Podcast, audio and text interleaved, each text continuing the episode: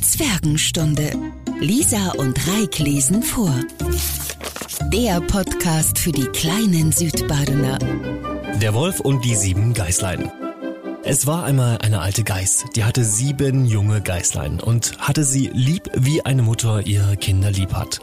Eines Tages wollte sie in den Wald gehen und Futter holen, da rief sie alle sieben herbei und sprach, Liebe Kinder, ich will hinaus in den Wald. Seid auf eure Hut vor dem Wolf, wenn er hereinkommt, so frisst er euch alle mit Haut und Haar. Der Bösewicht verstellt sich oft, aber an seiner rauen Stimme und an seinen schwarzen Füßen werdet ihr ihn gleich erkennen. Die Geißlein sagten, Liebe Mutter, wir wollen uns schon in Acht nehmen. Ihr könnt ohne Sorge fortgehen. Dann meckerte die Alte zufrieden und machte sich getrost auf den Weg. Es dauerte nicht lange, so klopfte jemand an der Haustür und rief, Macht auf, ihr lieben Kinder, eure Mutter ist da und hat jedem von euch etwas mitgebracht. Aber die Geißlein hörten an der rauen Stimme, dass es der Wolf war. Wir machen nicht auf, riefen sie. Du bist unsere Mutter nicht, die hat eine feine und liebliche Stimme, aber deine Stimme ist rau, du bist der Wolf. Da ging der Wolf fort zu einem Krämer und kaufte sich ein großes Stück Kreide. Die aß er und machte damit seine Stimme fein. Und dann kam er zurück, klopfte an die Haustür und rief, Macht auf, ihr lieben Kinder, eure Mutter ist da und hat jedem von euch etwas mitgebracht.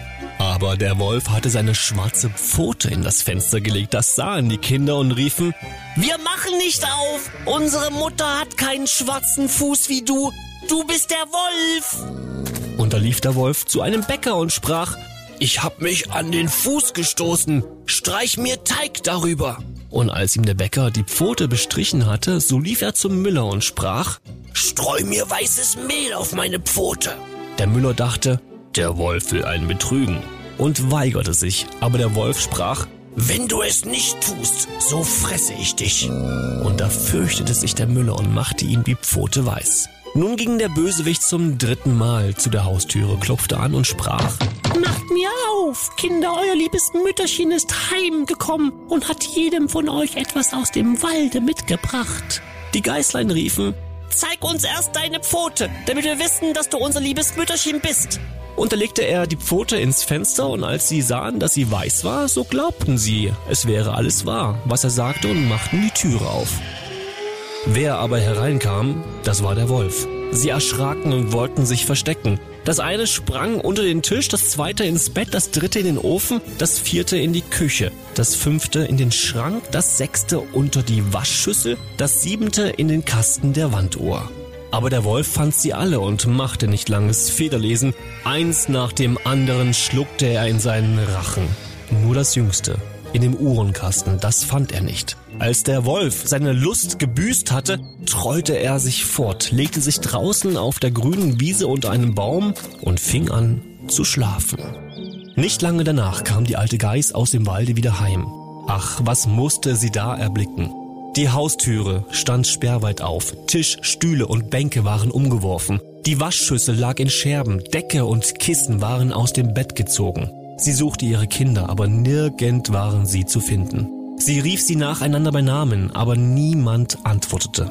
Endlich, als sie an das Jüngste kam, da rief eine feine Stimme, Liebe Mutter, ich stecke im Uhrkasten.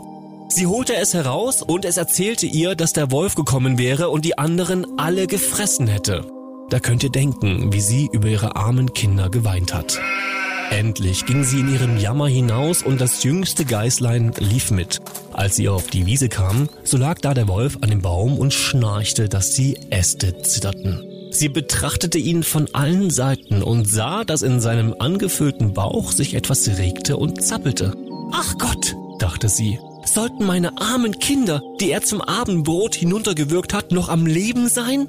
Da musste das kleine Geißlein nach Hause laufen und Schere, Nadel und Zwirn holen. Und dann schnitt sie dem Ungetüm den Wanst auf. Und kaum hat sie einen Schnitt getan, so streckte schon ein Geißlein den Kopf heraus. Und als sie weiter schnitt, so sprangen nacheinander alle Sechse heraus und waren noch alle am Leben und hatten nicht einmal Schaden gelitten, denn das Ungetüm hatte sie in seiner Gier ganz hinuntergeschluckt. das war eine Freude. Da herzten sie ihre liebe Mutter und hüpften wie ein Schneider, der Hochzeit hält. Die Alte aber sagte, Jetzt geht und suchte Wackersteine, damit wollen wir dem gottlosen Tier den Bauch füllen, solange es noch im Schlafe liegt. Und da schleppten die sieben Geißleins in aller Eile die Steine herbei und steckten sie ihm in den Bauch, so viel sie hineinbringen konnten. Und dann nähte ihn die Alte in aller Geschwindigkeit wieder zu, dass er nichts merkte und sich nicht einmal regte. Als der Wolf endlich ausgeschlafen hatte, machte er sich auf die Beine und weil ihm die Steine im Magen so großen Durst erregten, so wollte er zu einem Brunnen gehen und trinken. Als er aber anfing zu gehen und sich hin und her zu bewegen, so stießen die Steine in seinem Bauch aneinander und rappelten. Da rief er, was rumpelt und pumpelt in meinem Bauch herum? Ich meinte, es wären sechs Geißlein. So sind's lauter Wackerstein. Und als er an den Brunnen kam und sich über das Wasser bückte und trinken wollte, da zogen ihn die schweren Steine hinein und er musste jämmerlich ertrinken. Als die sieben Geißlein das sahen, da kamen sie herbeigelaufen und riefen laut, der Wolf ist tot, der Wolf ist tot, der Wolf ist tot und tanzten mit ihrer Mutter vor Freude um den Brunnen herum. Und wenn sie nicht gestorben sind, dann leben sie noch heute.